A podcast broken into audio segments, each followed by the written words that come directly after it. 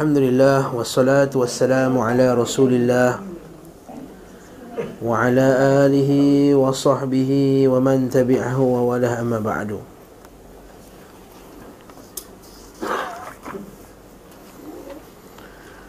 Kata Imam Ibn Qayyim Al-Jawziyah rahimahullahu ta'ala. Ustaz 80 Renggan yang ketiga. Apabila Allah subhanahu wa ta'ala menginginkan bagi hambanya suatu urusan Niscaya dia memberi keluasan bagi hambanya. Darinya pengadaan Darinya penyiapan dan darinya pula bantuan jika Allah subhanahu wa ta'ala menempatkan hamba pada satu tempat dari tempat apa pun Maka dengan puji dan hikmahnya. Menempatkan di sini maksud menempatkan dalam kesusahan ataupun kesenangan. Maksud ayat ni Bukan menempatkan dia tempat Kuala Lumpur ke Mekah ke bukan. Menempat ni maksudnya menempatkan dalam Kesenangan ataupun kesusahan. Sungguh tidak patut baginya selain itu dan tidak layak untuknya kecuali hal, hal tersebut Maksudnya kalau Allah Ta'ala bagi dia kesusahan Memang patut dia dapat susah lah. Allah Ta'ala bagi dia susah. Kalau Allah Ta'ala kata kita susah pada hari tersebut Maka memang kita patut dapat susah hari tersebut. Kerana setiap perbuatan Allah Subhanahu Wa Ta'ala Tertegak di atas dasar hikmah dan keadilan. Allah Ta'ala tak buat satu perkara zulman ke atas hamba dia. Jadi kalau dia betul-betul dia susah Bukan zalim. Kalau dapat sakit bukan kena zalim. Memang dia layak mendapat tersebut. Yang bagi lahu untuk mendapat benda tersebut. Tidak ada yang mencegah apa yang diberikan oleh Allah. La mani'a lima a'tait. Dan tidak apa pula tidak ada yang memberi apa yang dia cegah. Wala mu'tiya lima mana'at dia tidak mencegah hak yang menjadi milik hambanya.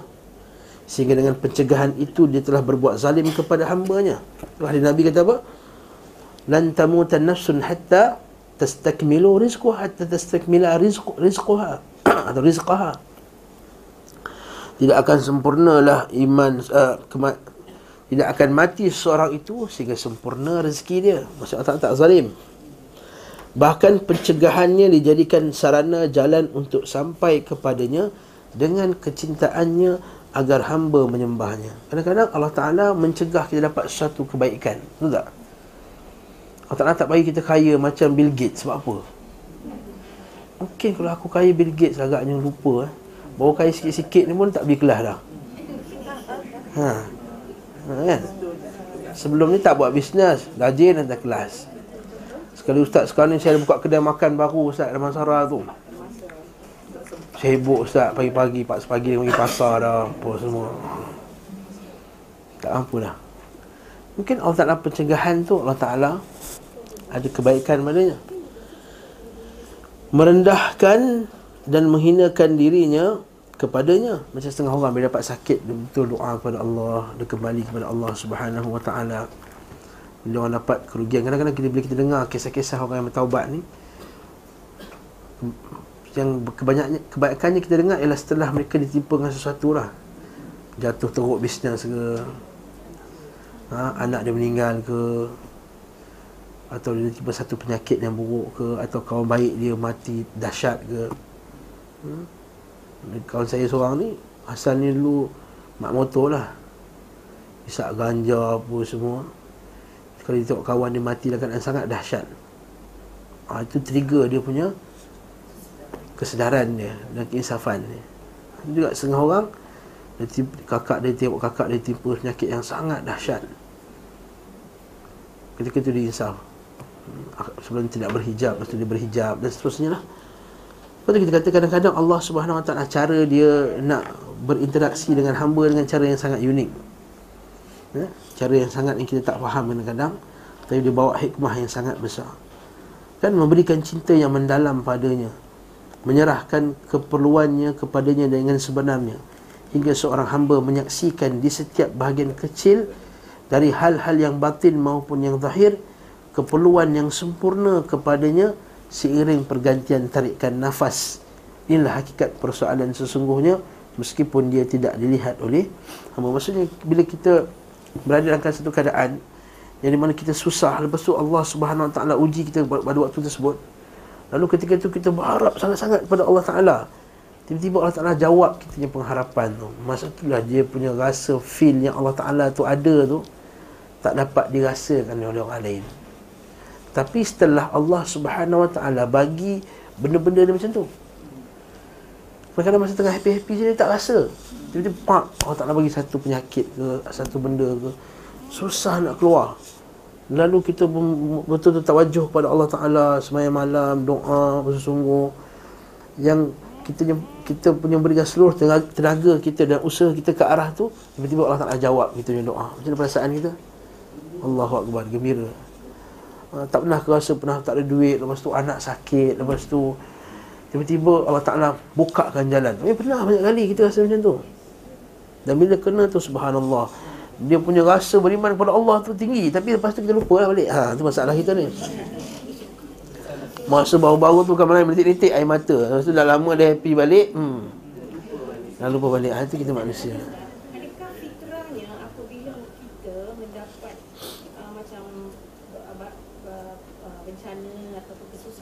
Hmm. Hidayah tu dan pasal kebanyakannya kita dapat macam dapat dah cerita dengan kawan uh. dapat jatuh ni baru kita dapat hidayah. Yes. Hmm. um, maknanya uh, dari segi fitrahnya gitu tak? Bukan maknanya kalau kita dalam keadaan senang pun kita kadang-kadang boleh dapat hidayah kita kata macam kita dapat macam kita kaya kita lebih kaya dah kita mendapat hidayah eh, Allah Allah rezeki dan kita kalau dapat macam tu Allah Ta'ala saya tadi Allah Ta'ala berinteraksi dengan manusia dengan pelbagai cara. Ada waktu tengah senang macam ni Allah Ta'ala hidayah Betul tak? Ada. Dengan kuliah ustaz Kata dengar dosa-dosa kita Akhirnya kita nyusah Nak infak, nak sedekah. Ada. Ada je. Tetapi biasanya Bila dia tiba musibah tu Dia lagi Feel dia tu lagi Lebih daripada masa Tengah senang-senang ni. Sebab Masa kita senang ni Apa kita nak kita dapat Masa kita musibah Kita rasa lemah betul. Tak tahu apa nak buat ni. Dan bila tak tahu apa nak buat Ketika tu betul-betul Dia tawajuh kepada Allah Ta'ala. Tawajuh maksudnya betul-betul Mengharapkan Pertolongan Allah Subhanahu Ta'ala. Dan Allah Ta'ala tolong masa tu. Dan itu memang Fitrah manusia Dan memang itu tujuan Allah Ta'ala jadikan Hujan tadi itu memang tujuan Allah Ta'ala bagi ujian tadi untuk orang yang beriman. Tapi yang hanya dapat ini hanyalah orang yang beriman kepada Allah Ta'ala. Bukan semua ditimpa musibah yang akan kembali kepada Allah. Betul? Ada yang semakin jauh. Ada yang kufur, ada yang syirik. Ada yang menyalahkan Allah Subhanahu Wa Ta'ala pula. Ada sebahagiannya. Ha? Na'udzubillah. Na'udzubillah min dhalik. Itu kita minta Allah Ta'ala kita. Nas'alullah al-thabat. Okey, seterusnya Rab tidak menahan untuk hambanya apa yang diperlukannya kerana didasari sikap bakhil. Maksudnya Allah Ta'ala takkan tahan tak bagi kita sebab dia bakhil. Kita kadang-kadang tak bagi ke orang sebab kita nak benda tu. Ya tahu tak? Kita beli kek sedap-sedap, kita beli donat Kan? Jeko, Jeko ke mana ke bagi sini. Kita ada pilih yang paling sedap yang kita punya tu. Tahu tak?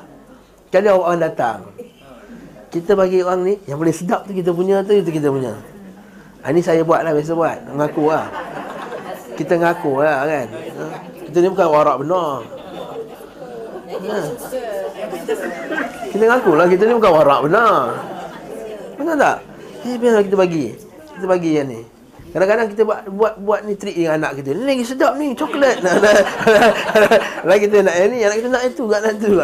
Kita buat trik. Padahal itu bukhlan, bukan sebab apa pun. Bukhul.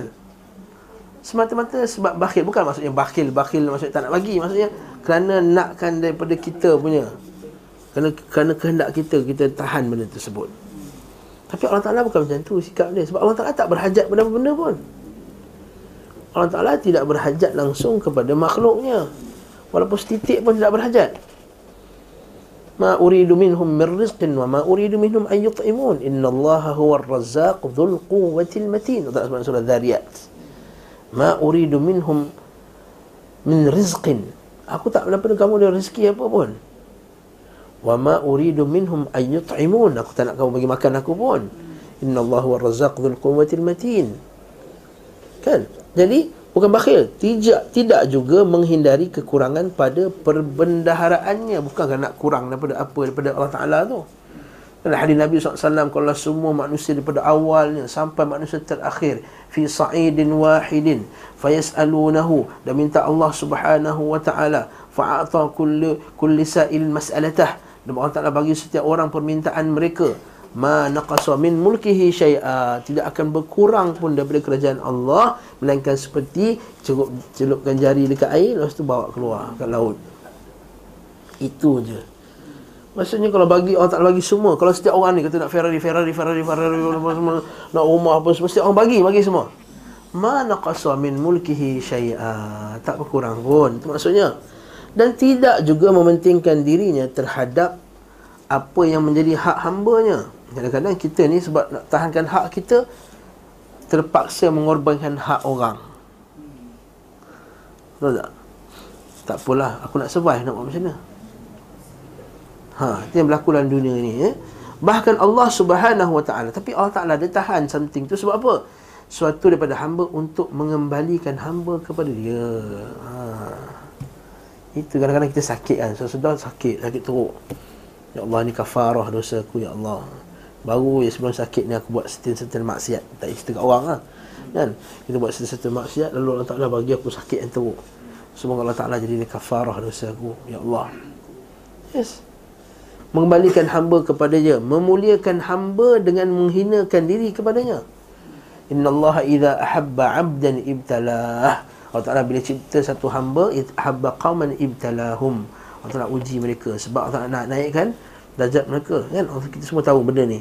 Mencukupinya dengan menampakkan kekurangan padanya. Maksudnya apa?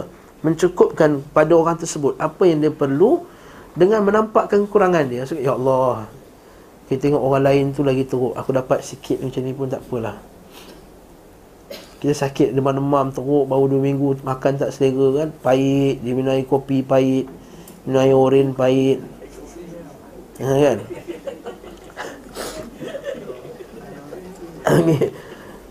Kan? Tapi kita fikir ada setengah orang Kena kanser lidah Lagi dahsyat. Ha. Lagi dahsyat kesian Bila kita tengok. Sebab saya kata banyak kali kan kuliah Saya kata kalau tuan-tuan cuma nak rasa insaf lah, Tidurlah sehari dekat Daily Daycare Center tu. Dekat hospital HUKM tu. Tempat orang sakit kanser. Allahu Akbar. Pergilah tengok. Sehari je. Saya cabar tuan-tuan sehari je. Tak tahan tuan-tuan. Tiga jam pun dah. Allahu Akbar ha? Tak tahan Terus tu ya? dan menggantikan untuknya dengan sebab kepasrahan diri di hadapannya dan Allah Taala gantikan yang lebih baik baginya kerana dia telah memberikan jiwanya kepada Allah Subhanahu wa taala. Allah Subhanahu wa taala hendak membuat hamba merasakan dengan disebabkan dicegah dari sesuatu akan manisnya tunduk kepadanya. Okey. Dan kelazatan menampakkan kefakiran untuknya. Dan untuk menyematkan padanya pakaian penghambaan. Memberinya kedudukan paling mulia dengan cara mengasingkannya. Maksudnya apa?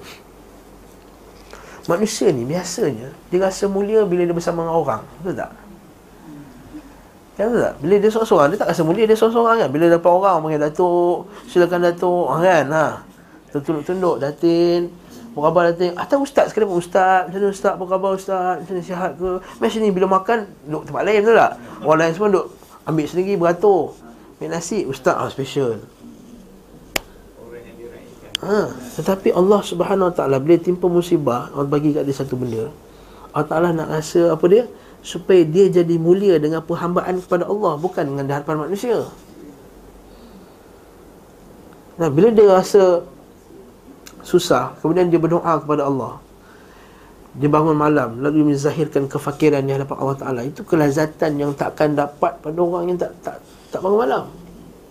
Lepas tu kata para ulama salaf, kalaulah sang raja tahu apa yang ada pada orang ahli ibadah itu kemanisan dalam beribadah pada waktu malam nescaya mereka akan bunuh kita Masya Allah Dahsyat Kita katakan sini ya Sebab itulah kita rahmat dalam kemuliaannya Kebaikan dan kelembutan dalam keperkasaannya. Allah Ta'ala ni perkasa Tapi Allah tak tunjukkan juga kelembutannya. Sungguh pencegahannya Maksud penghalangannya adalah adalah pemberian. Nampak tak? Allah Ta'ala menghalang kita daripada dapat sesuatu pun itu satu pemberian kepada kita. Pemberian apa?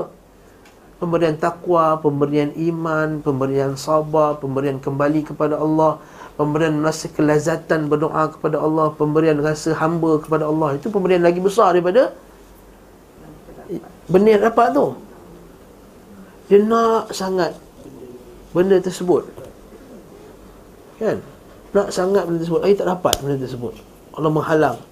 Lalu dia pun kembali kepada Allah Apa semua. Itu, itu satu pemberian sebenarnya.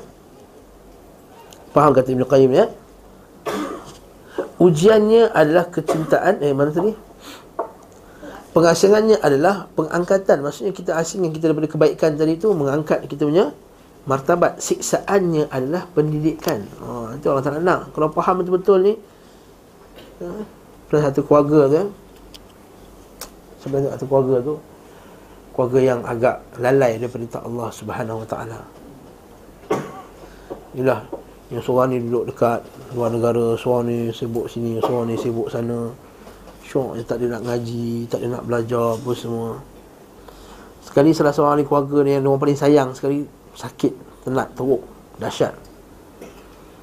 Dapat kanser yang sangat dahsyat.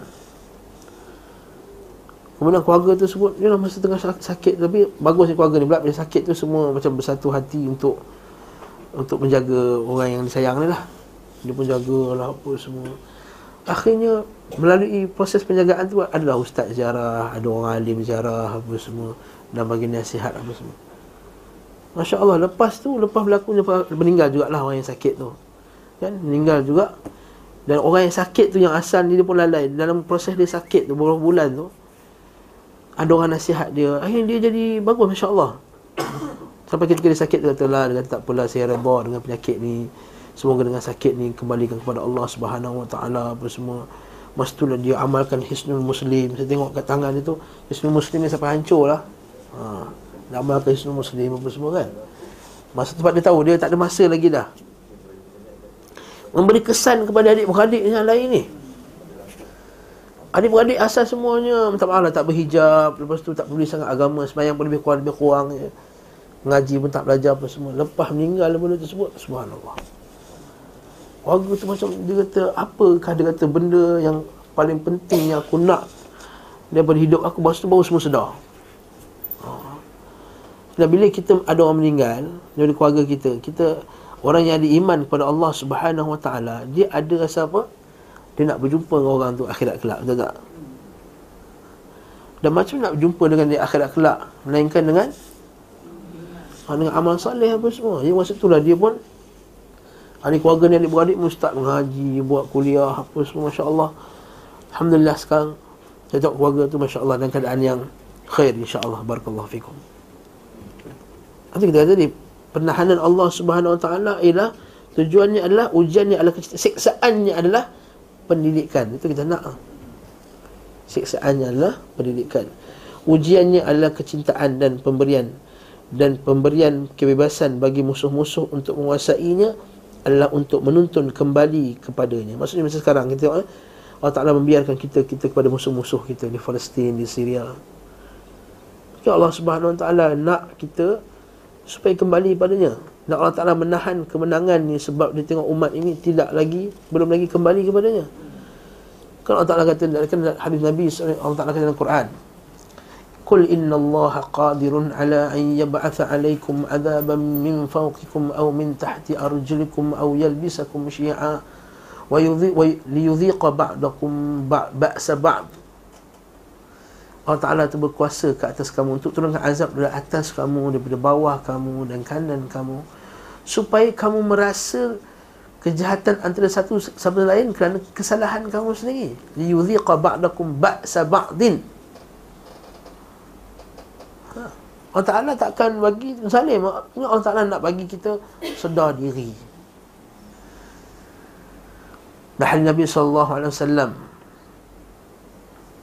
Idza tabaya'tum bil 'ainah wa akhadhtum bil baqa bi adnabil baqar wa raditum biz zara' wa taraktumul jihada sallallahu alaikum dhullan wala ta, wala tarji ah, wala wala yanzi wala yanzi'uhu hatta tarji'u ila dinikum. Atau kamu kalau sallallahu bila kamu berniaga dengan riba dan redha dengan ladang-ladang yang suka dengan ladang-ladang dan sibuk dengan binatang-binatang ternakan dan meninggalkan jihad pada jalan Allah Subhanahu wa taala Allah taala akan meliputi kamu dengan kehinaan Allah Ta'ala takkan cabut ni sehingga kamu kembali kepada agama kamu Ma'ruf hadis ni Syekh Al-Bani rahimahullah antara yang memfamouskan kembali hadis ni Memasyurkan kembali hadis ni Hadis ni dalil jelas Mungkin sebab kita ni kalah sekarang kalau kerana tidak kembalinya kita kepada Allah Subhanahu wa taala. Berarti kita kata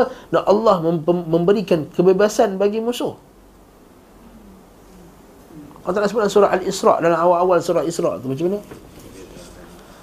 Awal surah Isra' tu Surah pertama surah Isra' tu Wa katabna alaihim fiha Kan Wa katabna alaihim fiha Surah Isra' ah, Macam surah Isra' tu tak, tak dapat keluar pula Baik pertama uh, Ayat-ayat awal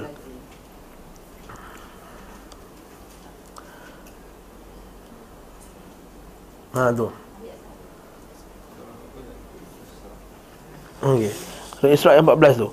Wa qadayna ila bani Israil fil kitab la tufsidun fil ard. La tufsidun fil ard marratayn wa la ta'lun 'uluwan kabira. Ayat 4 surah Al-Isra ayat 4. Apa kata Allah Taala surah Isra ayat 4 tu? Wa qadayna kami telah tetapkan ila bani Israel fil kitab. Dalam kitab la tufsidunna fil ardi marratain kamu akan buat kerosakan di muka bumi ini dua kali. Wala ta'lunna uluwan kabira. Kamu akan sombong di muka bumi ini wala ta'lunna uluwan kabira. Kedudukan yang sangat tinggi. Ha bila datang apa jadi kepada mereka? Apa jadi فإذا جاء وعد أولاهما بعثنا عليكم عبادا لنا أولي بأس شديد فجاسوا خلال الديار وكان وعدا مفعولا Datang bila datang janji yang pertama tu kami hantarkan kepada Bani Israel apa dia? Hamba-hamba kami yang zalim. Ha, ganas Uli baksin syadidin. Ganas sangat Syadid. Teruk Bunuh orang dahsyat. Fajasu khilal diyar. Bukan berpusing Berkuasa betul. Wa kana wa'adam maf'ula. Dan itu janji Allah Ta'ala Jadi. Maksudnya apa maksud ayat ni? Kita sebab engkau orang Israel tak ikut perintah Allah Subhanahu Wa Taala, kamu buat kerosakan di muka bumi, lalu Allah Taala hantarkan kepada kamu hamba yang zalim untuk menyiksa kamu. Jadi kalau kita ni dapat orang yang zalim perintah kita maksudnya? Maksudnya apa? Ha? Sebab kita yang jahat. Janganlah kata Allah pimpin kita rasuah. Kau pun rasuah sama je Kau lagi teruk. Ha. Polis saman macam nak settle polis? Saya tanya polis tu. Macam mana yang besar tak nak, nak ni? Kau pun sama dia kurang. Kan? Pergi kaunter tolonglah saya nak cepat ni Saya bayar sikit. Pergi puspakom pergi. Semua nak bayar nak cepat. Lepas tu kamu tahu orang atas. Eh, Sama. Itu adalah kena dosa kamu. Kamu angkat rasuah tu dapat membiar rasuah Padan juga Kamu yang tak perintah ikut perintah Allah SWT Itu dapat perintah pemimpin tak, tak patut perintah Allah. Kamu suka pocok-pocok Pimpin suka pocok-pocok Kamu suka Yahanana Pimpin suka Yahanana So kalau kamu suka zakir naik Pimpin pun suka zakir naik Nampak? Kan senang tu kaedah dia. Ha, maksud, Bab ni dah panas ni Sekejap lagi Sabar Sabar. Okey? Ayat ni contohnya? Lepas tu baca ayat yang 8 pula. Asa rabbukum ayyarhamukum kalau kita baca seterusnya baca sikit lagi. Thumma radadna lakumul karrata alaihim wa amdadkum bi amwalin wa banin wa ja'al wa ja'alnakum aktsara nafira. Maka kami kembalikan kamu taubat, kamu elok balik, kami kembalikan kamu kebaikan kepada kamu. In ahsantum ahsantum li anfusikum. Nombor ayat ni. In ahsantum ahsantum li anfusikum wa in asatum falaha ha.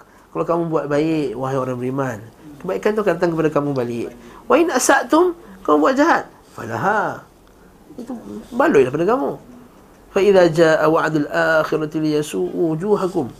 Kan? Wal yadkhulul masjid kama dakhalu awwal marrah. Orang Yahudi iaitu mereka buat jahat balik lalu musuh datang balik. Apa ayat ayat ke-8 tu yang kita nak? Asa rabbukum an yarhamakum. Semoga Allah taala merahmati kamu semua. Wa in udtum udna. Dengar ayat ni. Kalau kamu kembali kufur kepada Allah kembali langgar perintah Allah kami akan kembali. Bawakan sekali lagi orang yang zalim tadi. Wa inna jahannama la muhitatun ala wa inna ja'alna jahannama lil kafirin hasira. Menjadikan orang kafir itu neraka sebagai yang meliputi mereka akhirat kelak. Cantik betul kata dan pemberian kebebasan bagi musuh-musuh untuk menguasainya adalah untuk menuntun kembali mereka kepada Allah Subhanahu taala. Baitul Maqdis bukan tak pernah ditawan oleh orang kafir sebelum ni. Pernah 100 tahun merampas kita berapa tahun kita amal 100 tahun lagi 1942 40 lebih 48 kan kan 48 kan 48 tak amal 100 tahun ni bukan 2048 jadi cara kita nak dapat balik Baitul Maqdis adalah mengembalikan umat kepada Allah Subhanahu Wa Taala itu je. Kau bukan sibuk buat lagu. Palestin akan di ni ni. Buat lagu Palestin. Oh, ustaz, buat lagu. Kan kembali orang pada Quran dengan sunnah. Bukan buat bukan buat konsert konsert Palestin bukan. Nyanyilah campur lagi perempuan atas pentas tu konon-kononnya buat apa berlakon apa semua. Itu maksiat. Lalu kamu jauhkan lagi bantuan Allah Subhanahu Wa Taala. Ha, kamu jauhkan bantuan Allah, kamu lambat lagi bantuan Allah Subhanahu Wa Taala. Bantuan Allah tak akan datang kepada orang yang zalim. Secara garis besar kita menulis ni tidak patut bagi seorang hamba selain apa yang ditetapkan padanya. Sementara hikmah dan pujian yang telah ditetapkan pada posisi yang tidak dapat patut selain itu dan tidak layak pula melewatinya. Soalnya Allah lebih mengetahui di mana dia memberikan, menempatkan pemberian. Uh, Allahu a'lam haitsu yaj'al risalatah. Kita baca ayat tu soalan. Wa kadzalika fatanna ba'dahum bi ba'din liyaqulu أهؤلاء من الله عليهم من بيننا أليس الله بأعلم بالشاكرين أنا orang kafir pula eh? وكذلك فتنا بعضهم ببعض kami uji sebagian kamu dengan sebagian yang lain maksudnya apa kami uji sebagian orang kaya sebagian orang miskin sebagian orang sihat sebagian orang sakit sebagian orang hidupnya aman tenang sebagian orang hidupnya susah sebagian orang dapat suami yang baik sebagian orang dapat suami yang jahat sebagian orang dapat anak yang baik sebagian orang dapat anak yang derhaka sebab dapat jiran yang baik Sebab dapat jiran yang ngarut Mengepik Fatanna ba'dahum bi ba'din Liyaqulu ha, Supaya orang kafir itu kata Aha ula imanallahu alaihi min baina ha, Supaya apa? Supaya orang yang orang kaya tu Atau orang kafir itu kata Orang macam ni kah yang diberi anugerah oleh Allah kepada mereka? Ha. Takkanlah orang macam ni dapat anugerah Orang kaya ke, orang kafir ke apa ke Dia kata, Orang macam ni. Kita orang Islam Tengok selekeh kadang-kadang kan tak kaya Orang macam ni dapat anugerah pada Allah. Ha. Tuhan tak tolong orang macam ni.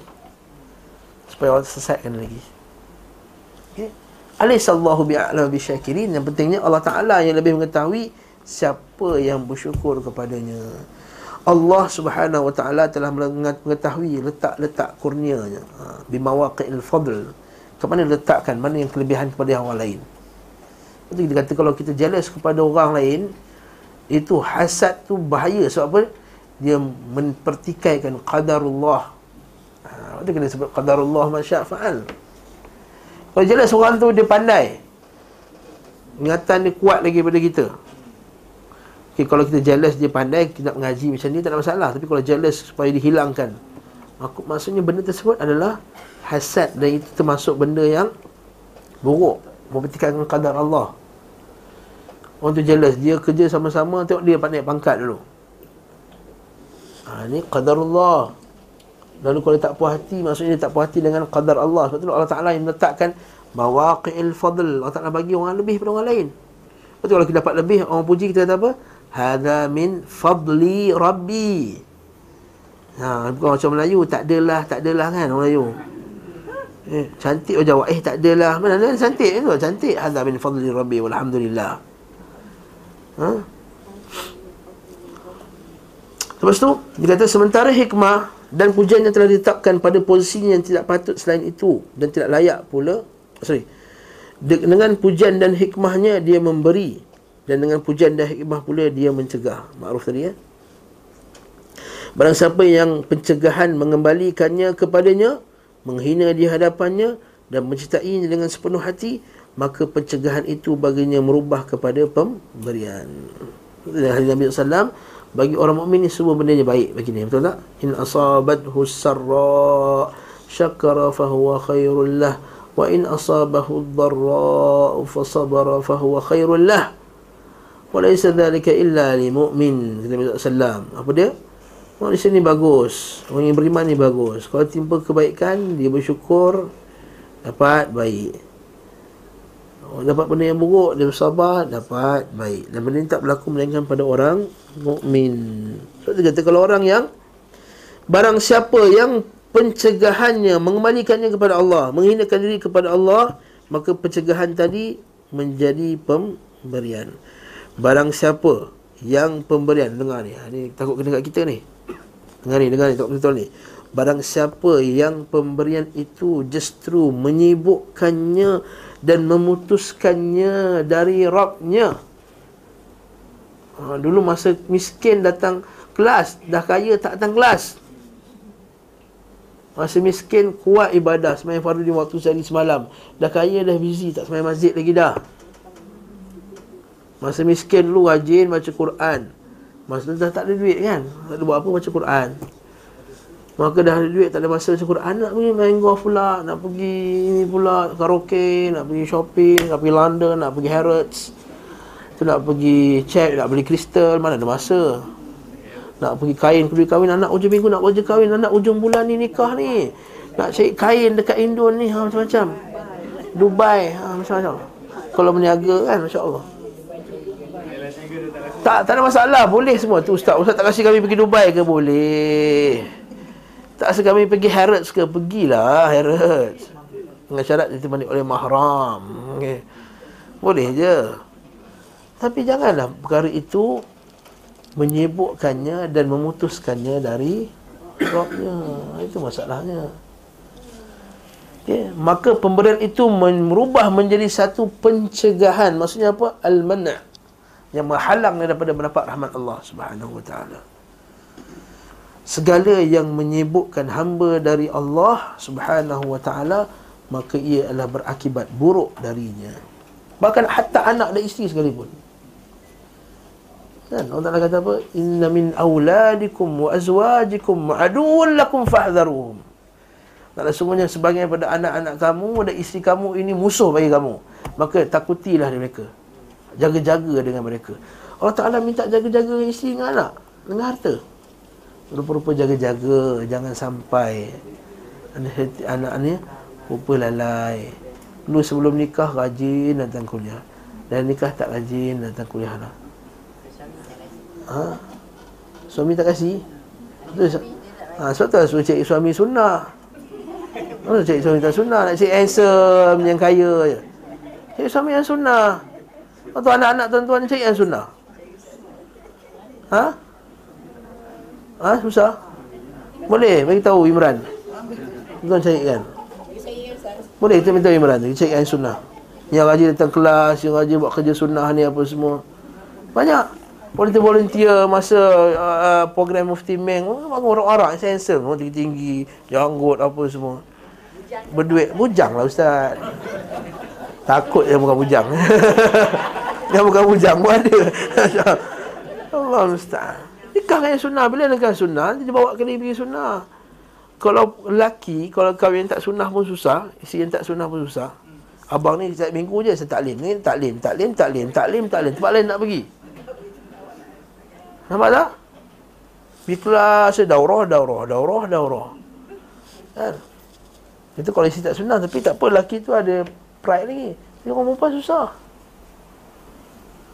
Ha. Itu kita saya ada satu kes lah. Kes ni baru lagi dalam minggu lepas. Seorang pun Masya Allah Datang kelas rajin macam ni Pergi kelas tafsir. Rupanya suami dia tak semayang langsung. Tak solat langsung. Bahkan dia, Bahkan dia, dia declare Dia tak perlu pasal agama Jangan cerita pasal agama dengan dia. Ha, Kesian Macam nak buat Ustaz dia takut sekarang ni? Apa status perkahwinannya dengan Suami tu tadi. Langsung tak beli pasal agama langsung. Tak solat lima waktu. Tak, tak solat kan tak kan? Suami dia. Suami dia tak belajar. Isteri dia. Ah, sekolah tu zaman bila? Zaman British tu lain oh. Allah Akbar. Itu, itu cerita lelaki tu cerita satu hal Tapi perempuan ni satu hal. Ha, Kesian dia Dia kata nak buat macam ni Ustaz Itu dia nak buat bincang dengan Ustaz lain Jadi status perkahwinan ni boleh, boleh, boleh ke lagi dia bersama dengan suami dia tadi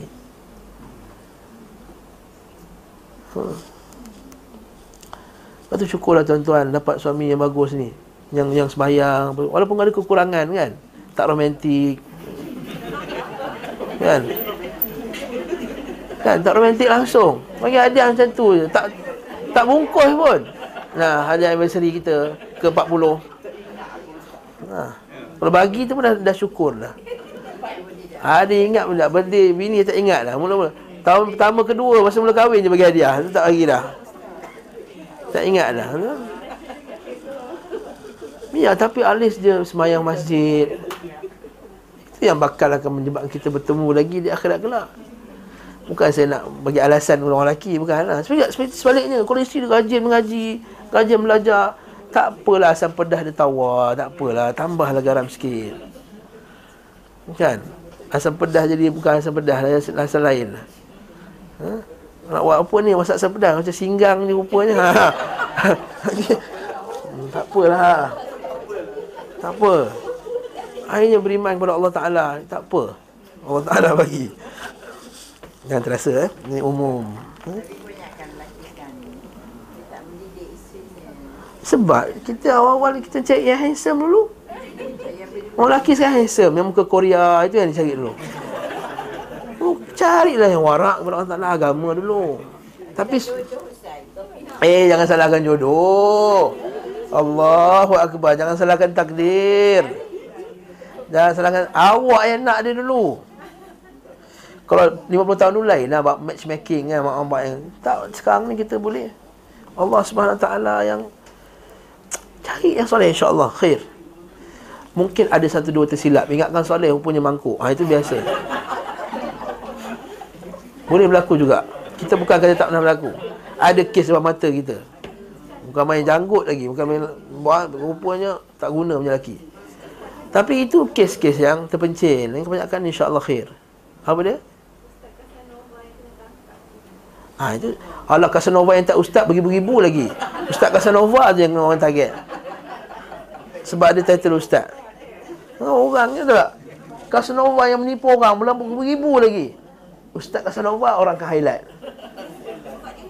Sebab dia ustaz memanglah. Jadi janganlah Sebabkan satu kes Nak hukum semua ustaz Casanova Dah merepek ni.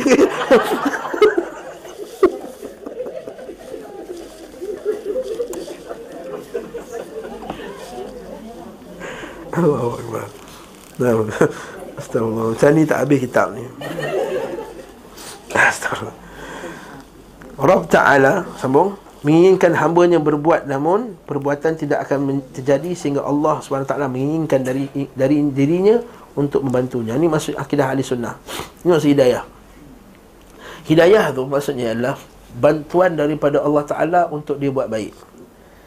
Kita bukan macam Mazhab Syairah kata Hidayah tu, Orang tu asalnya tak nak buat baik Allah tak nak masukkan Ahli sunnah kata Orang tu ada Keupayaan nak buat baik Hidayah itu ialah bantuan Allah Subhanahu Wa Taala untuk dia buat baik. Jadi jangan salahkan hidayah kalau dia buat jahat. Sebab sebenarnya Allah Taala bagi juga pada diri orang tu sendiri ialah keupayaan untuk buat baik atau buat jahat. Fa alhamaha fujuraha wa taqwaha. Senangnya walahun najdain. Dia bukakan dua, dua, dua, dua jalan. Allah Taala bagi hidayah kepada siapa yang nak kepada dia. Seperti ayat yang kita biasa baca, walladzina jahadu fina lanahdiyannahum subulana. Bang siapa yang nak berusaha ke arah aku akan bagikan dia hidayah. Dia subhanahu ta'ala menginginkan dari kita sikap istiqamah dan dalam dan menempuh jalan menuju kepadanya. Tetapi dia menghabarkan bahawa mak- maksud ini tidak akan terjadi Sehingga dia menginginkan dari dirinya Untuk membantu kita atas hal itu Dan hendaknya bagi kita Dan kehendaknya bagi kita. Sehingga terdapat dua keinginan. Nampak? Keinginan dari hamba untuk buat baik dan keinginan darinya untuk membantu hambanya. Ada dua sekali. Ini akidah ahli sunnah. Dalam masalah qadar. Dua-dua sekali kehendak. Kehendak hamba dan kehendak Allah. Tidak ada jalan bagi hamba untuk berbuat kecuali dengan kehendak ini. Dan ia tidak memiliki apa pun dari hal itu. Seperti firman Allah subhanahu wa ta'ala. وَمَا تَشَاءُونَ إِلَّا أَنْ يَشَاءَ اللَّهُ رَبُّ alamin dan mereka semua dan kamu kalian tidak berkehendak kecuali apa yang dikehendaki oleh Allah Subhanahu wa taala jika ada roh lain bersama seorang hamba Sebanding makna roh dalam dirinya terhadap badannya Maka ia tetap perlu kepada kehendak Allah Untuk melakukan apa yang dilakukan oleh hamba. Jika tidak maka tempatnya tidak memberi Menerima pemberian. Tidak ada bersamanya wadah yang pemberian diletakkan padanya. Barang siapa yang datang tanpa wadah Nescaya ia akan kembali tanpa memperoleh apa pun dan jangan ia mencela kecuali dirinya sendiri. Faham tak maksud dia? Tak faham kan? Dia kata fa in kana ma'al 'abdi ruhun ukhra nisbatuha ila ruhihi kanisbati ruhihi ila badanihi yastad'i biha ara iradat Allah min nafsihi an yaf'ala ma bihi ma yakunu bihi al-'abdu fa'ila wa illa fa mahalluhu ghayra qabil al-ata wa laysa ma'ahu ina'un yudha'u fiha al-ata faman ja'a bi ghairi ina'in raja'a bil hirmani wa la yalumanna illa nafsah. Ibn Qayyim dia samakan macam satu bekas dalam diri kita. Diri kita ni kalau tak ada bekas tersebut Maka macam mana Allah Ta'ala nak bagi pemberiannya? Pemberiannya tadi apa dia? Iaitu iman kepada bahawa Allah Ta'ala ini Dia yang bagi kita benda tersebut. Dan juga kehendak kita. Jadi bekas tadi kata Kalau tidak ada wadah, wadah tu bekas lah ha, tanpa wadah nescaya ia akan kembali tanpa memperolehi apa pun. Tak dapat hidayah daripada Allah SWT dan janganlah ia menceli mencela kecuali dirinya sendiri. Maksudnya yang cela kalau kau buat salah yang cela. Kau di sini kau tak nak ada iman kepada Allah Taala yang Allah Taala bagi hidayah kat engkau kalau Allah Taala tak bagi hidayah kamu jangan cela dengan diri sendiri. Maksudnya Nabi SAW berlindung dari sikap risau dan sedih. Maksud daripada kisah qadarullah ma fa'al tu Jangan cakap kalau tu. Ialah Nabi berlindung dari sikap risau dan sedih dengan doa Nabi SAW minal hammi wal hazan tadi. Yang makna keduanya adalah pasangan dan berlindung pula dari kelemahan dan sifat malas. Yang mana, yang mana keduanya pun merupakan pasangan. Allah inni a'udzubika minal hammi wal hazan wa a'udzubika minal ajzi wal kasal.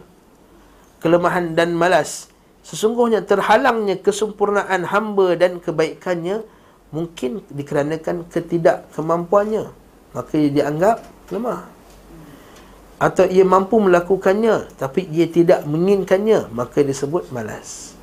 Jadi kita ni dulu al-ajaz ajaz. Tak mampu. Ya Allah aku minta lindung benda ajaz. Aku nak baca Quran ni ya Allah memanglah sekarang ni ingatan dah lemah kata. Tapi ya Allah Allah minta Allah minal ajzi. Ya Allah aku minta lindung benda lemah ni ya Allah. Lemah ni. Supaya kau bagilah kekuatan kepada aku. Ni konsep tawakal yang paling hebat sekali. Kemudian wal kasal. Kasal ni badan mampu tapi tak nak buat. Awak boleh sebenarnya hafal Quran. Hafal lagu boleh je. Ha. Hafal Quran mesti lah boleh. Tahu tak? Masya Allah. Jadi ajzi lemah disebabkan luaran badan dia ingatan ke lemah ke apa ke sakit ke maka kita minta Allah Taala hilangkan ajaz yang kedua badan dah okey dah sadu dah. Tapi al-kasal badan sadu pau angkat besi boleh. Nak pergi sembahyang subuh tak boleh. Al-kasal al-kasal okey. Pergi seminar 8 jam seminar menarik kekayaan. Ha.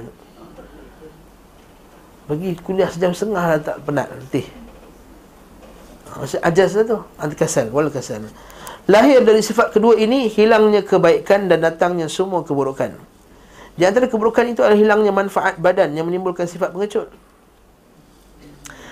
Ha tu A'udzubillah minal jubni wal bukhul dan hilangnya manfaat harta yang menimbulkan sifat bakhil. Apa kaitannya pula dengan lemah dengan malas tadi bakhil dan pengecut? Apa kaitannya?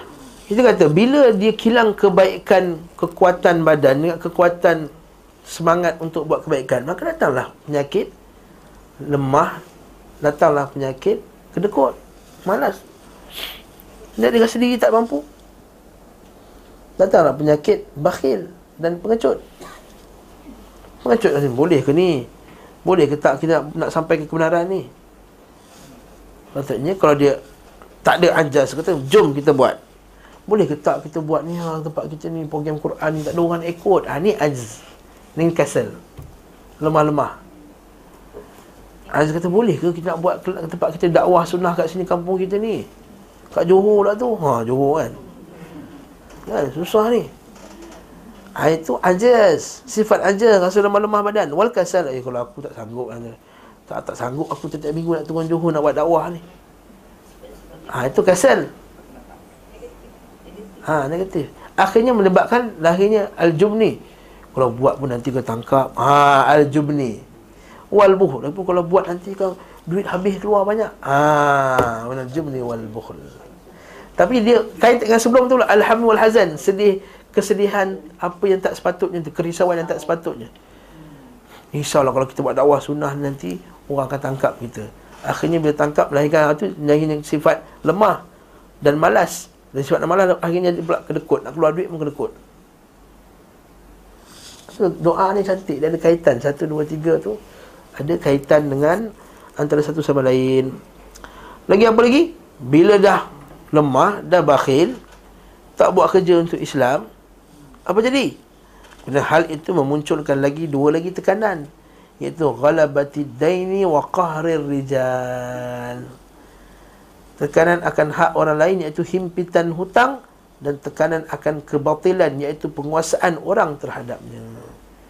Orang batil pun akan keluar. Dan kita malas, lemah, pengecut, kedekut. Ha. Macam mana nak nak menang sunnah? Nampak? Benda ni kita boleh faham doa tadi dari segi dunia, biasanya orang biasa ni faham doa dari segi dunia lah. Kalau kita malas, nanti kita akan lemah, ekonomi kita akan lemah. Bila ekonomi lemah, kita terpaksa bergantung ekonomi kepada kita orang kafir.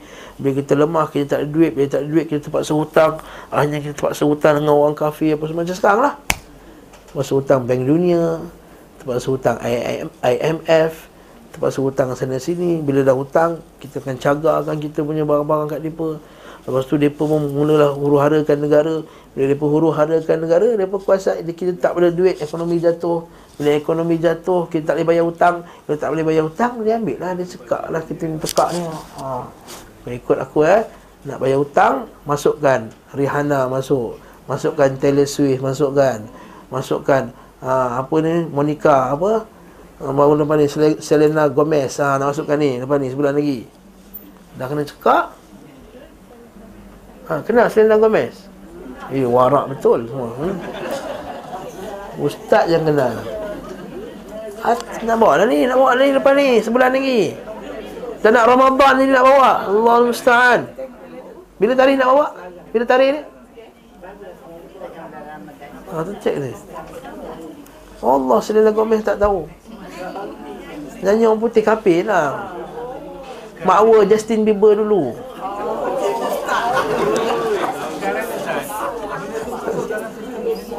Nah, nah.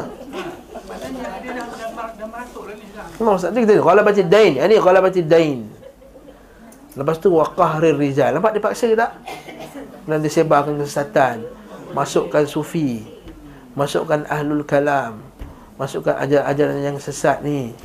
Ha, ni nak, nak datang Malaysia ni, nama ni siapa? Syekh Omar benda dah. Dia kata perempuan kalau tak pakai tudung kat barat tak apa, masih lagi boleh bersifat bersopan santun tanpa memakai hijab. Oh, Allah musta'an. Ha, ni dia buat Malaysia orang macam ni.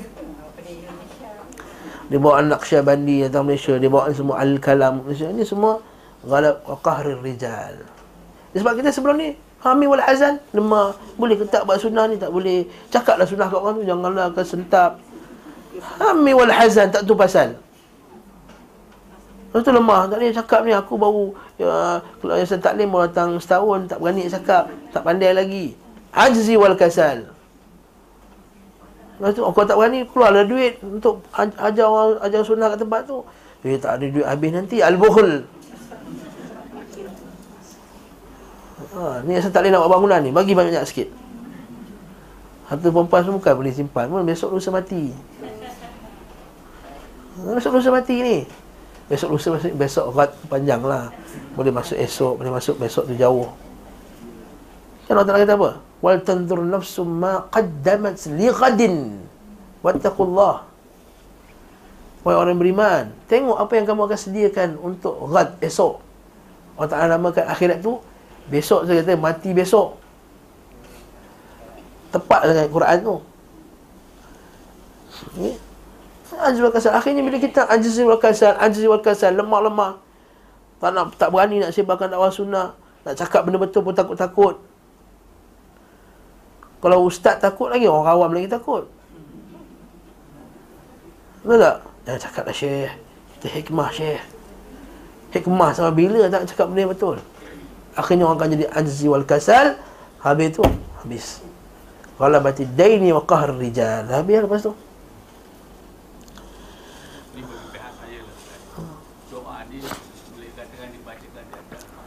Hmm. Tapi saya tak faham apa kehendak dia tu. Amin, amin saja. Bertahun-tahun macam tu lah. Maknanya, kena pencerahan doa ni kerana tak terlalu penting doa ni banyak. Ya, itulah.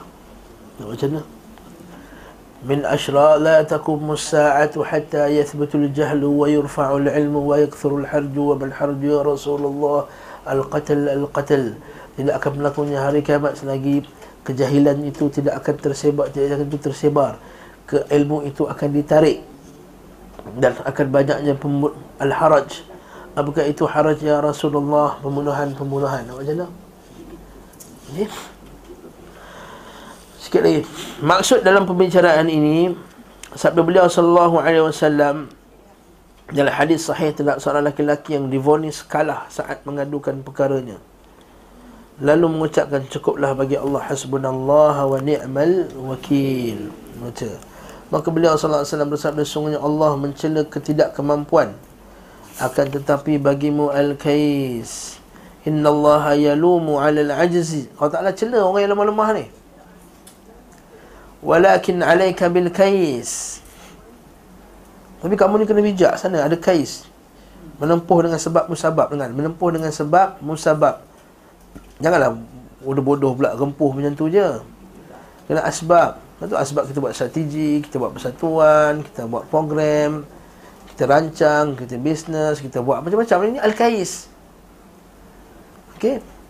Fa'idha ghalabaka amrun. Tapi kalau dah kalah juga. Dah buat macam-macam, kalah juga. Katalah hasbi Allah wa ni'mal wakil. Hasbi Allah wa ni'mal wakil. Fahada qala hasbi Allah wa ni'mal wakil ba'da ajzi an al-kais alladhi law qama bihi. Maka dia pun bila engkau dikalahkan oleh satu maka ucapkan hasbi Allah wa ni'mal wakil, orang itu mengucapkanlah. Orang itu pun mengucapkan hasbi Allah wa ni'mal wakil. Di saat saat ia tidak berdaya menempuh sebab akibat yang buruk kena kepada dia lah. Padahal apabila ia menempuhnya, nescaya perkara akan ia menangkan.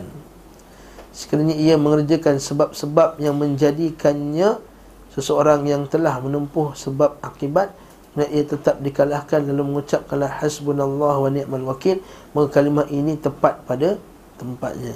Sebagaimana Ibrahim Al-Khalil sang kekasih Allah ketika melakukan sebab-sebab yang diperintahkan dan tidak lemah mengerjakannya setidak meninggalkannya sesuatu pun darinya kemudian ia dikalahkan oleh musuh-musuh. Kan Nabi Ibrahim dah buat macam-macam dah. Ha, ini maksudnya dia tak ajas lah dia tak kasal lah dia buat dakwah macam-macam sungguh-sungguh apa semua. Akhirnya kena kalah juga. Kena ikat. Maka dekat nak dibakar kan? Ketika itu dia kata hasbi Allah wa ni'mal wakil. Itu kata Nabi SAW itulah ucapan Nabi Ibrahim ketika dibakar. Betul tak bila orang-orang menakutkan Nabi Muhammad SAW dan orang Islam yang lain inna nasa qad jama'u lakum fakhshawhum Dia kata tengok nanti Lepas perang badar tu Orang kafir semua dah berkumpul Untuk serang kamu sekali lagi Dalam perang Uhud ni Lagi ramai Fakshawhum Jadi takutlah mereka Para sahabat takut kan? Mana ada fazadahum imana. Bertambah iman lagi.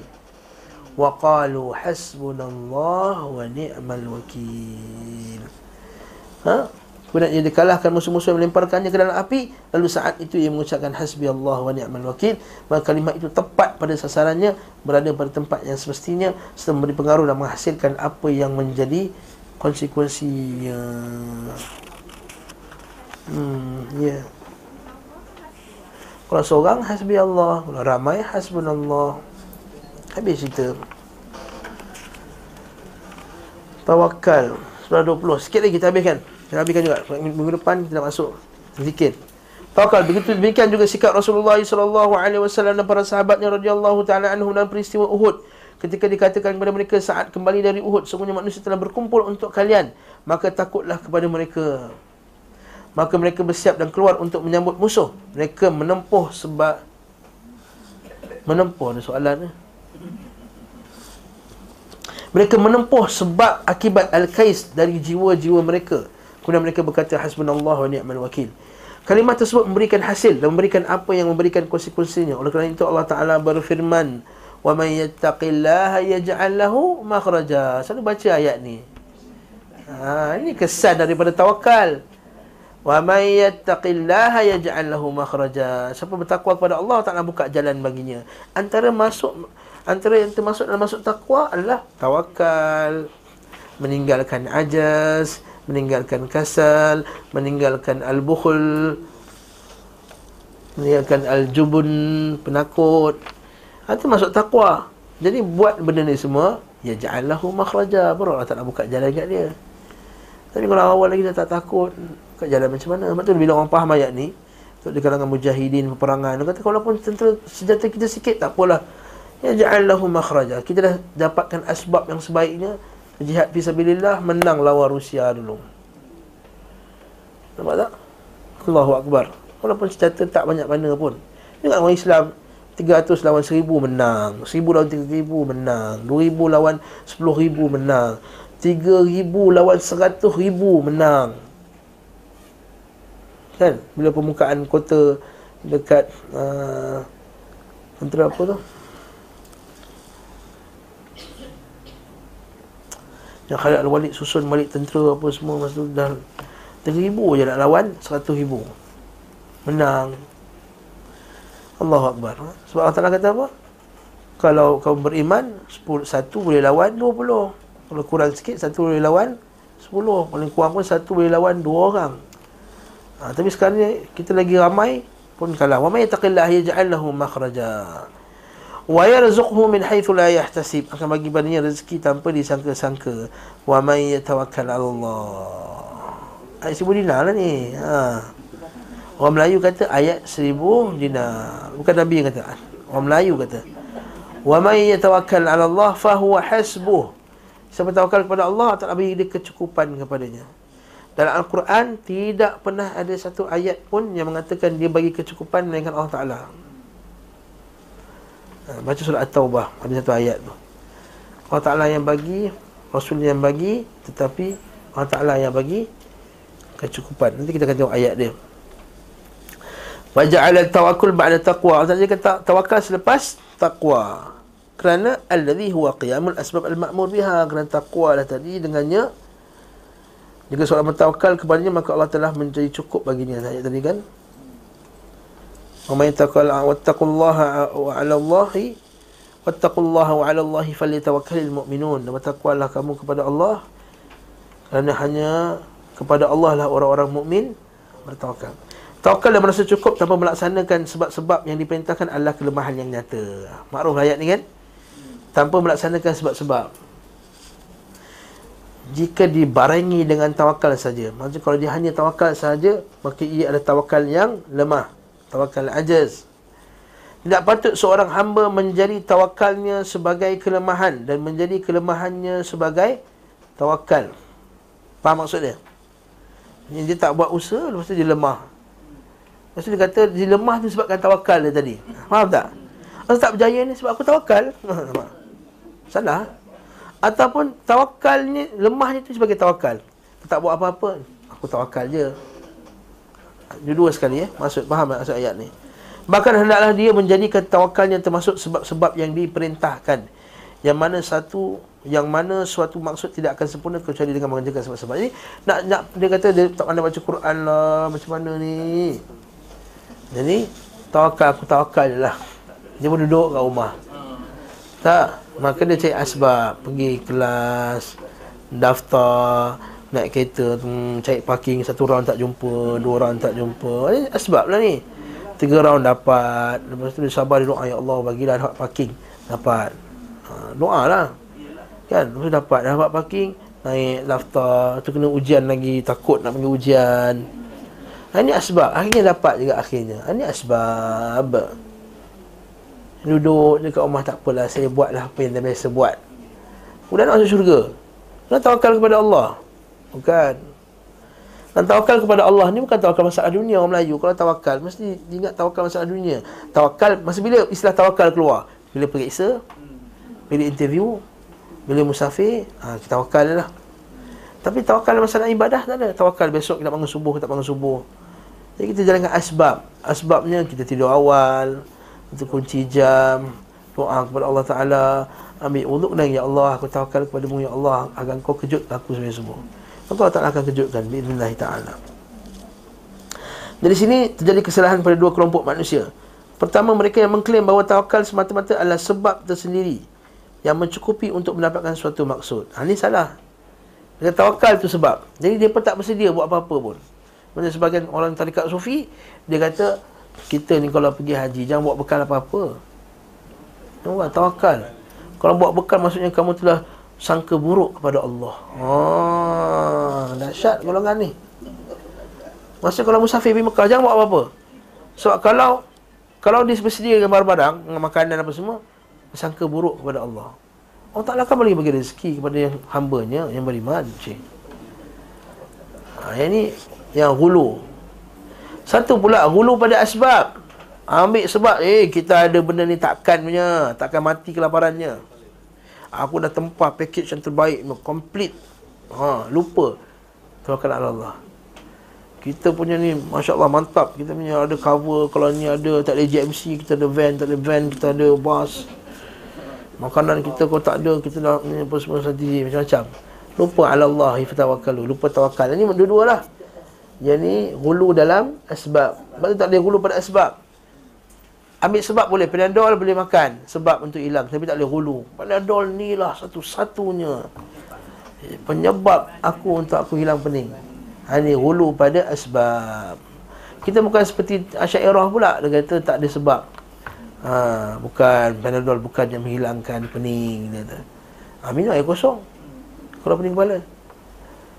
Tak nak pula Dia cek Panadol Ini asbab. Al-Sunnah mengiktiraf sebab um, Tidak patut seorang hamba menjadikan tawakalnya sebagai kelemahan. Eh, di bawah tu. Oleh kerana itu mereka terjerumus dalam pengabayan dan kelemahan sesuai dengan kadar mereka Abaikan dari sebab-sebab tersebut. Tawakal mereka menjadi lemah kerana dugaan mereka akan kekuatan tawakal sendiri tanpa ada sebab-sebab yang lain. Mereka, mereka pun mengumpulkan semua kerisauan dan menjadikannya sebagai satu kerisauan. Meskipun ada kekuatan dari sisi ini namun terdapat kelemahan dari sisi-sisi yang lain. Setiap kali sisi tawakal menjadi kuat secara tersendiri, maka ia dilemahkan oleh pengabaian terhadap sebab-sebab. Maksudnya, tawakal dah kuat lah, tiba-tiba tak lapar tak ada makanan. Ha, mula-mula tahan lah, saya, mula jam pertama tahan, jam kedua tahan, jam ketiga dah syaitan pun datang akan kacau dia, nampak? Sebab engkau tawakal pada Allah lah, engkau tak ada makanan. Sedangkan sebab engkau yang tak datangkan sebab-sebab tadi. Ha, ketika itu syaitan akan datang, akhirnya kembali balik dia akan menjadi lemah aja sebalik kerana sungguhnya tempat yang tawakal adalah sebab-sebab dan kesempurnaannya. Seperti tawakal ni seorang petani yang dengar ni yang mengolah tanah dan menyemai bibit. Lalu ia bertawakal kepada Allah pada tanamannya dan pertumbuhannya. Ia telah bertawakal sebagaimana mestinya tawakalnya tidak menjadi lemah dengan sebab tanah tidak diolah dan dibiarkan gersang. Itu juga tawakal musafir dalam menempuh jarak perjalanan disertai kesungguhannya dalam perjalanan dan tawakal manusia manusia cerdas dalam menyelamatkan diri daripada azab Allah dan keberuntungan dengan ganjaran disertai kesungguhan mereka dalam mentaatinya. Inilah tawakal yang memberikan pengaruh dan Allah memberikan kecukupan bagi orang yang melakukannya. Adapun tawakal orang yang lemah dan ceroboh tidak akan mendatangkan pengaruh dan Allah tidak mencukupi orang yang melakukannya. Maksudnya, orang yang tawakal Allah fahuwa hasbuh. Allah Ta'ala kata tak akan jadi hasbuh kalau tak cari sebab dan tak cari tawakal. Sebenarnya Allah hanya akan mencukupi orang yang bertawakal kepadanya jika orang itu bertakwa dan di antara takwa ialah menyediakan bekalan. Betul Allah Taala kata apa? Fa inna khairaz zadi taqwa. Dan berbekallah kamu sungguh sebaik-baik bekal itu adalah takwa. Bawah pula kelompok kedua adalah mereka yang melakukan sebab-sebab dan melihat kaitan antara akibat dan sebab-sebab baik secara syar'i maupun takdir. Mereka berpaling dari sisi tawakal. Meskipun kelompok ini mendapatkan sesuatu dengan sebab tersebut, yalah dia dah buat kerja, Dapat mungkin dapat juga. Namun tidak ada kekuatan padanya Sebagaimana mereka yang bertawakal. Contohnya Dia sediakan semua tadi lah Persediaan dia nak pergi umrah tadi tu. Tiba-tiba on the perjalanan Ada berlaku masalah. Ha, Ketika tu ha, Dia akan mangku Saya tengok setengah orang pergi umrah Orang marah Kenapa kami dah book dah ni macam mana boleh jadi ni dah book awal-awal dah agoda aku dah ni dah semua dah, duit aku dah letak dah pumpang pumpang pun semua Ai mana tawakal kau ni? Jadi dia akan melahirkan kelemahan dia. Lemahlah tu. Marah kepada qada dan qadar Allah itu lemahlah. Jangan kelemahan ni maksudnya kelemahan dia lemah. Macam tu bukan semestinya, bukan. Masuk kelemahan di sini ialah tidak dapat mengikuti perintah Allah Taala dengan sebenarnya itu kelemahan. Faham tak? Orang tak tahan sabar, lemahlah. Orang tak tahan sabar dia isap rokok. Orang terberhenti rokok, tak tahan juga. Tak tahan lah. Lemah, dia lemah lah. Maksudnya dia lemah. Tak tahan sabar nak bangun subuh. Maksudnya dia lemah. Betul Nabi kata, yang kuat itu bukan yang, yang kuat bergaduh dengan orang. Ha, bis, uh, Malaysia syadidu, apa tu? Yang orang yang banyak asar'in yang kuat bergaduh. Tapi walakin syadid, orang yang kuat itu adalah bila dia marah, dia tahan. Maksudnya, orang kuat itu adalah orang tahan diri daripada buat benda yang haram. Jadi kat sini, tidak ada pertolongan Allah dan pemeliharaannya untuk mereka serta pembelaannya. Bahkan mereka diabaikan dan lemah disebabkan tidak adanya sikap tawakal pada diri mereka. Kekuatan puncak dari segala kekuatan adalah bertawakal kepada Allah Subhanahu wa taala. Seperti perkataan sebahagian salaf siapa yang ingin menjadi manusia yang paling kuat maka hendaklah bertawakal kepada Allah kekuatan dijamin bagi orang yang bertawakal juga pemeliharaan Allah Taala jaga dia kecukupan dan pembelaan. Hanya sahaja hal-hal itu berkurang dari seseorang sesuai dengan kadar berkurangnya ketakwaan dan tawakalnya. Allah akan bantu dia, Allah Ta'ala tolong dia. Tapi, kenapa sebagian orang ustaz, dia tawakal tapi tak dapat bantuan? Maksudnya, kurang lagi tawakal dia. Kurang lagi takwa dia. Dan kurang lagi mencari asbabnya. Sebab-sebab tadi. Okay, faham tak? Okay? Dia kata kalau awak buat dakwah tak berjaya kat tempat awak untuk sebarkan sunnah. Kaji balik mungkin kita kurang tawakal, kita kurang takwa, kita kurang sebab, strategi kita tak betul. Itu sebab lah tu. Kalau nak hantar masuk-masuk masjid, awal kata, Bina, memang tak jadilah. Maksudnya sebab itu tak betul. Asbab. Asbab orang nak dapat hidayah banyak. Kan? Maka kita pun buatlah asbab-asbab tadi. Jika tidak, maka dengan adanya kedua sikap tersebut, pasti Allah memberikan baginya jalan keluar dari segala hal yang menyempitkan Allah mencukupi segala pemeliharaan baginya. Maksudnya Nabi SAW memberi petunjuk akan puncak kesempurnaan tercapainya keinginan dan kesungguhan berusaha untuk meraih apa yang manfaat baginya, mengerahkan segi setiap kesungguhannya dan pada saat itulah menjadi manfaat baginya perasaan cukup serta perkataan hasbiyallah wa ni'mal wakil. Berbeza dengan orang yang lemah dan ceroboh hingga hilang darinya maslahah Ayu berkata cukuplah bagi Allah dan ialah hasbiyallah wa ni'mal wakil. Sebenarnya Allah mencelanya sebenarnya. Dan pada saat seperti ini Allah tidak mencukupinya kerana Allah hanya mencukupi orang yang bertakwa dan bertawakal pada Jadi kita kata kat orang kamu gantung ayat tu kamu faham ke ayat tu. Wa may tawakkal Allah fa huwa hasbuh. Wa ittaqillah yaj'alahu makhraja. Itu kena makan dia gantung. Wa may yattaqillah atas bawah tu dia punya mesin radio dia pasang lagu. Lagu 80-an keluar, lagu 70-an keluar. Adakah suami isteri boleh bertemu di syurga kelak? Naam. Wa alaqna bihim dhurriyyatahum. Allah Ta'ala akan temukan mereka dhurriyyatahum. Dengan hadis Nabi wasallam, seorang wanita itu akan bersama suaminya yang terakhir dalam syurga. Hadis hadis Ummu Salamah. Yalah tu suami isteri lah. Yes, suami jumpa. Maksudnya tak ada jala-jala tak? Suami ada banyak isteri, yes. Yes, semua jumpa. Tak bergaduh lah lepas tu. Kan? Maka siapa yang dalam syurga tu? Isteri. Sama ada isteri atau suami. Ni dapatlah isteri-isteri pada dalam syurga. Wa kawaiba atraba. Kalau isteri, Jadi dapatlah bidadara pada syurga. takkan berjumpa Ustaz. Takkan berjumpa. Takkan. Akan kekal di, kalau suami akan kekal di, suami atau isteri akan kekal di dalam neraka. Takkan jumpa lah. Takkan jumpa. Tapi masa tu Allah ustaz ni sedih lah Ustaz tak berjumpa tak Ahli syurga dah gembira dalam tu dah